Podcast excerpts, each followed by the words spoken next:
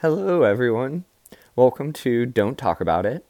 Today, we are going to focus on one of the biggest elements of my life um, that is a very enriched, passionate hobby of mine. Um, it helps me really release a lot of my, I would say, energy, especially being hyperactive. I have a lot of energy that builds up. Um, it's also something that I feel like is a great expression of who I am as a person. And um, because of a couple people in my life, it almost never happened. So um, today I'm going to share that story with you and uh, we'll go from there. So, most of my life, I've been a doodler. I always loved to draw. Um, I remember being a kid and just uh, being locked in my room with pens and pencils and crayons and I mean anything that can make art, paint. Um, I remember taking the sticky notes when I was a kid in the classroom, all the different colors, and just arranging them to be kind of this abstract pattern and shape. Um, I used to love drawing cartoons. I got like hooked on cartoons, like especially during the uh, Looney Tune era, like the Bugs Bunny and Yosemite Sam. I just used to draw those cartoons all the time.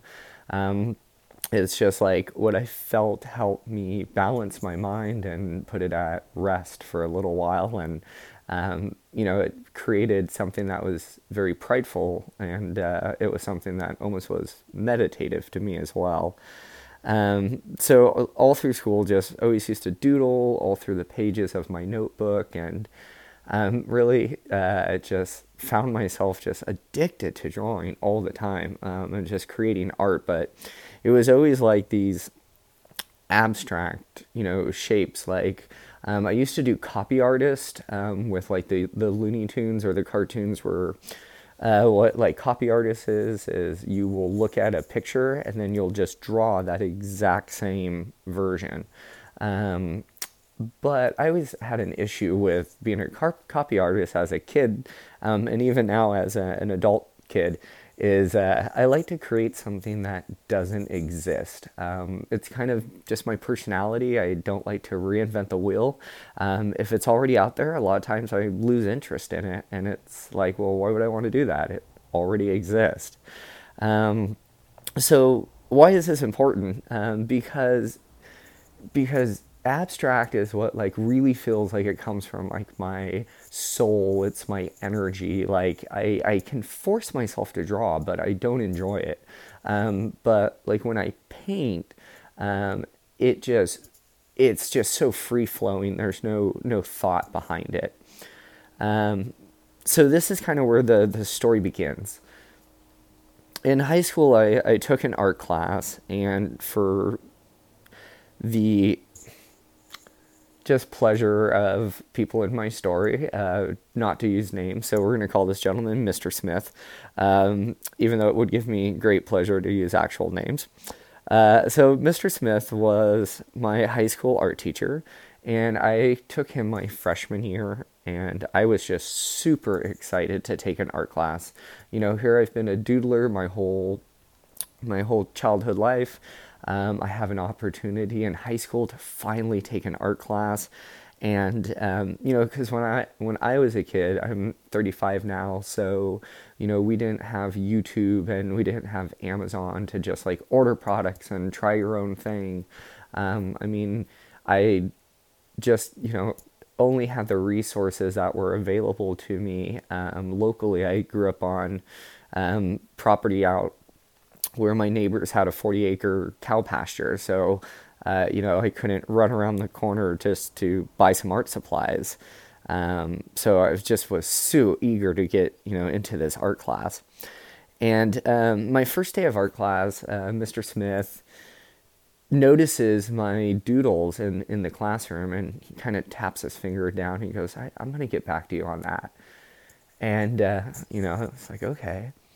So everything he's teaching us with the class is about shapes and shadows and you know like light sources and different mediums like what is acrylic what is graphite how do those blend and just getting into a lot of like the basics around art And then um, what I quickly realized is that this art class was limited to pretty much being just a realism class. Um, the whole goal of the class was to be the best realistic artist you could be.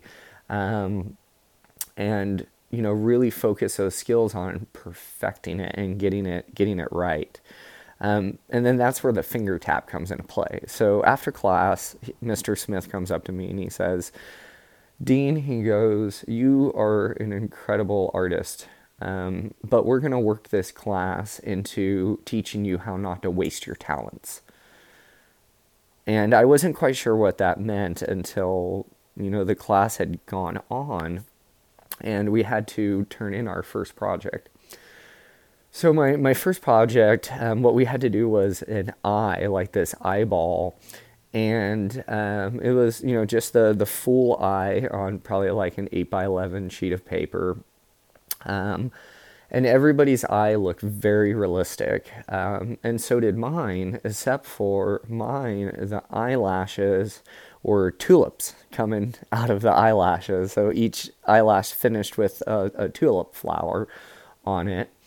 And um, the like the dark spot of the eye was the center of a sunflower, and so the color of the eye was actually a sunflower instead of um, just a you know a solid eye color. And I was so excited to to show Mr. Smith this, and um, I handed it in and he didn't say anything. He just glanced at it. And when uh, my grade came back uh, uh, the following Monday, I had received an F for not completing the assignment and follow not following proper instructions. And uh, and so I went up to class and I talked to him, and you know he said, Dean, he goes, this is this is great, but this is not the assignment. What you gave me is a is a mismosh collage. Um, that's not the assignment. So you have the option to redraw it, and I can change your grade, or um, you can proceed with the grade you have. So, um, so I redrew it because growing up in a in a household, if you know, if I got an A, it was great. If I got anything besides an A, it was questioned. So, um, you know, getting an F was like absolutely out of the question. Like, no way possible that was that going to happen. Um, you know, I'd probably be walking to school every day in the snow, uphill both ways, um, and be grounded for the rest of my life if I brought home an F. but, um, but so Mr. Smith, uh, so I redid the the eyeball, pushed it in, got it, got the grade. And as the class went on, we kept having these disputes about how I should how I should spend my time. And uh, about halfway through the year, we had this project of um, creating an, an animal, even if it didn't exist. It was um, it was creating a realistic version of this animal. And I got really excited because you know I thought like yeah Minotaur or you know like some way to to bring my abstract creativity into an assignment.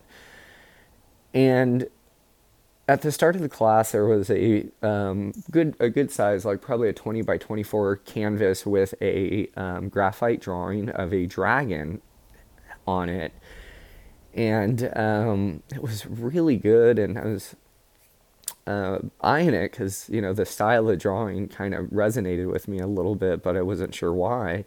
And Mr. Smith kept coming around and goes, "What do you think? You know, what do you think? What do you think?" And and then it, it dawned on me that that it was my brother who had drawn it. And he goes, "Pretty good, huh?" He goes, "Pretty good, huh?" Yeah, see. And what Mr. Smith had done is he had utilized or more used my brother to draw a picture in the version that he wanted me to draw in and then he used that as the class example of what a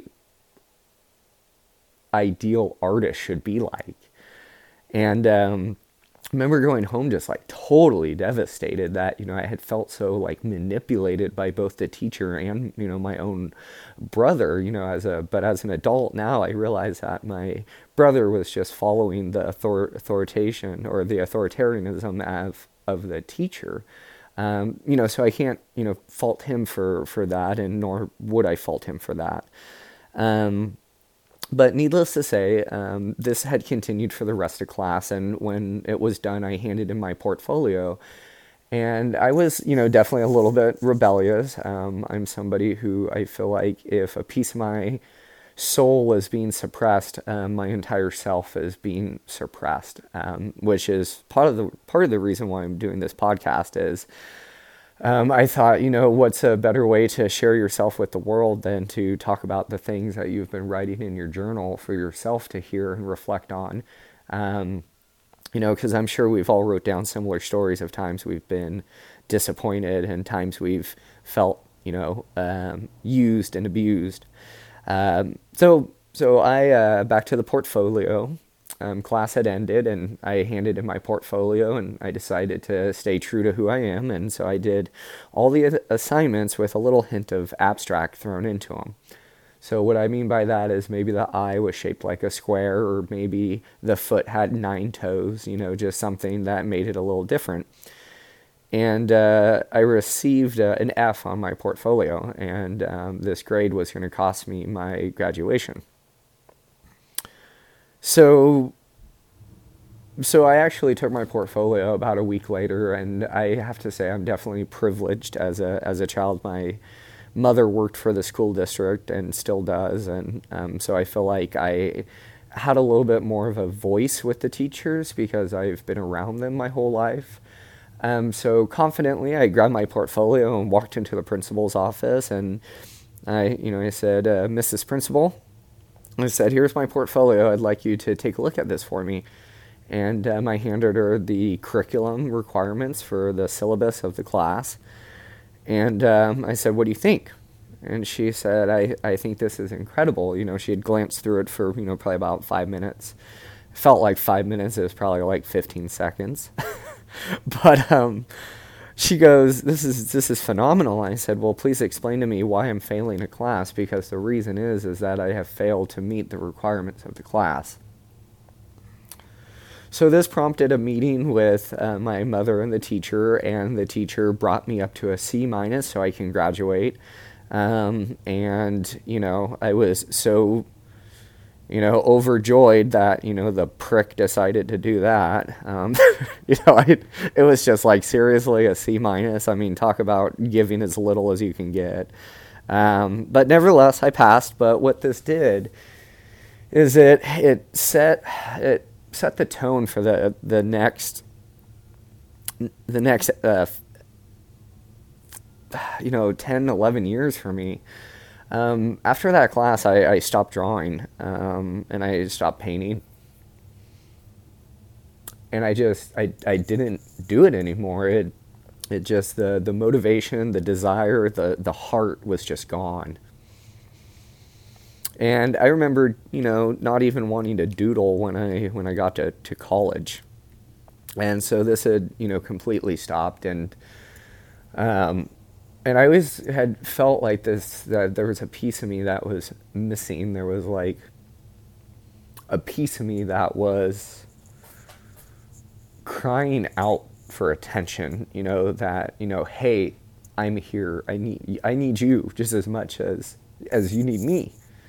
And um and I think why this feeling was so strong is because whenever we deprive ourselves of something that I feel like is truly genuine of, of who we are, and I'm not talking about like depriving yourself of, you know, your Maui Jim sunglasses or your Ray Ban sunglasses so that you can buy the cheaper pair from Amazon. Um, no, I'm talking about like, if you wake up every morning and you feel like you want to be a mother, you should pursue that. You know, if you wake up every morning and you feel like you should be a chef, you should pursue that. Um, you know that's that passion that fire that burns inside is you know things that that that can't be put out. And you know as long as it's legal i would i would say do it you know within reason. Um, but you shouldn't suppress yourself of of uh, the true version of who you are. Um, and and where this this story turns for the good is um, about 10, 10, 11 years later, I was 26 at the time. and I ran into uh, somebody who is now a, a, close friend, and I'm going to call this guy Mr. B. And uh, Mr. B was a retired art teacher, and um, he was a, a, peer where I was working at, um, or as a as a wellness professional. And um, I don't know. I was sitting at lunch, and one day I like doodled on my napkin, or you know something really simple, and he had noticed, and he said that he takes art classes or teaches art classes on the weekends for you know about ten dollars a class, and I should pop by. So I did, and um, you know it was it was very similar to like the art class with Mr. Smith, and you know it was like it was structured, and we learned about the basics, and you know I thought, oh God, here we go again, and um, I had instantly given up probably about three minutes into the class, and just figured I'd get through it and tell him, hey, you know, thanks for letting me come by, and off I'd go. Um, but after class, he said, you know, Dina, I want to talk to you, and uh, and I said, okay. I thought flashbacks. Okay, PTSD. Here we go again, Mr. Smith. Um, and he comes up and he goes, You know, you have a lot of talent, but you don't seem like you have a lot of passion. And uh, I said, Yeah, you're right. I, I, I don't. I said, I, I don't feel like, like, like this is what I, I want to do. And he goes, well, well, what do you want to do? And, and I said, Well, I've always wanted to dabble with acrylic um, I said, but I have no idea how to paint. And he said, Yes, you do. And I remember that like distinctly because because he knew, you know? He knew that that there was something in me that was being deprived. And obviously, to this day, it still gets me a little emotional. But what he really did is he gave me a nudge of encouragement that I think we all need. And sometimes it doesn't come from others, sometimes it needs to come from ourselves. And I said to Bruce, I said, Mr. B,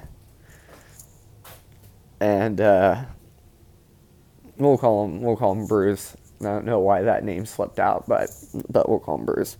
So Mr. B, Mr. Bruce, looks at me and goes, "Go home." And he goes, "And I want you to think about color, just color." I said, "Okay." So I thought about color, and I called him and I told him I have thought about color. These are the colors that keep coming into my mind. He said, "Okay." So the next class, he had a canvas, and he had those colors for me. And then he sent me home. And he said, You're not taking class today. You don't need this class. This is not you. There's nothing here for you. He said, Take this paint and go. And I said, What does that mean? What do you mean, take this paint and go? Like, you're kicking me out? Like, take this paint and go? And it, he said, No. He goes, Go home, put the canvas down, and just Go for it. He goes, You know what to do. He goes, The only thing I want you to pay attention to is how it feels. And if it feels fucking fantastic, then just do it. Don't think. Don't judge. Don't edit. Just do it. I just remember that sitting with me and being like, oh my God, like these words, yes, like this hits home. This is this is what I feel. And I remember coming home and going into the garage and throwing down this canvas on our on our concrete floor and just like grabbing anything I could find, like ropes and screwdrivers and just like slinging paint and throwing paint. And it was just like this conversation between myself and the painting, and it was like I knew exactly what my next move was before the action was taken. And it just felt so effing fantastic. And the only downside was when I was done, I was so in the mood that, or in the zone, that I didn't realize that I had literally covered our entire garage with the paint. And so now I've I've worked on putting drop cloths down and other things to, you know, help prevent this, but I just remember the garage being covered with paint and I didn't even care because it felt so releasing and so freeing and so right. And there was not a doubt in my mind that this is what I was going to do. And I've continued to do this. Um, so I'm um, going on 36, and I've been painting for about, you know, 10 years now and I've done probably close to about 30, 30 paintings, and most of them have been commissions for friends. And, uh, you know, I have this one canvas that probably gets painted every couple years or every year just based on, you know, when I get tired of looking at it, it sits in my living room. I, you know, when I, when it's time for a change, I bring it out to the garage and, you know, paint, paint a little bit more, um, throw a little bit more on it, and ever, ever so keep it changing. Um, but but my point is is like this this really completed my soul and it really brought me to a, a, an element of me that is very strong and is not suppressed and i paint every day and i do commissions all the time for people and i post my work on instagram just because i can share my expression my energy myself with the world and if it inspires somebody else great um, and it inspired me in return because as of about two weeks ago, I got invited, accepted, and now sponsored by an online gallery. Um, so, you know, I guess it's kind of like, screw you, Mr. Smith. Like, I remember he told me once that people who can't do art do abstract. Well, you know what they say about opinions. I think we've all heard it. They're like a-holes, everyone has one and like yours, it stinks. So don't let somebody change your opinion. Don't let somebody change who you are because it better suits them. Don't let others make decisions for you and take away your true fire and your true joy. Thank you so much for listening to me. This is a little story about my life that we're not supposed to talk about. We always hear the positive, but now you're going to hear a little bit of how we get to the positive. Enjoy the rest of your day. Thank you so much for your time and tune in next week.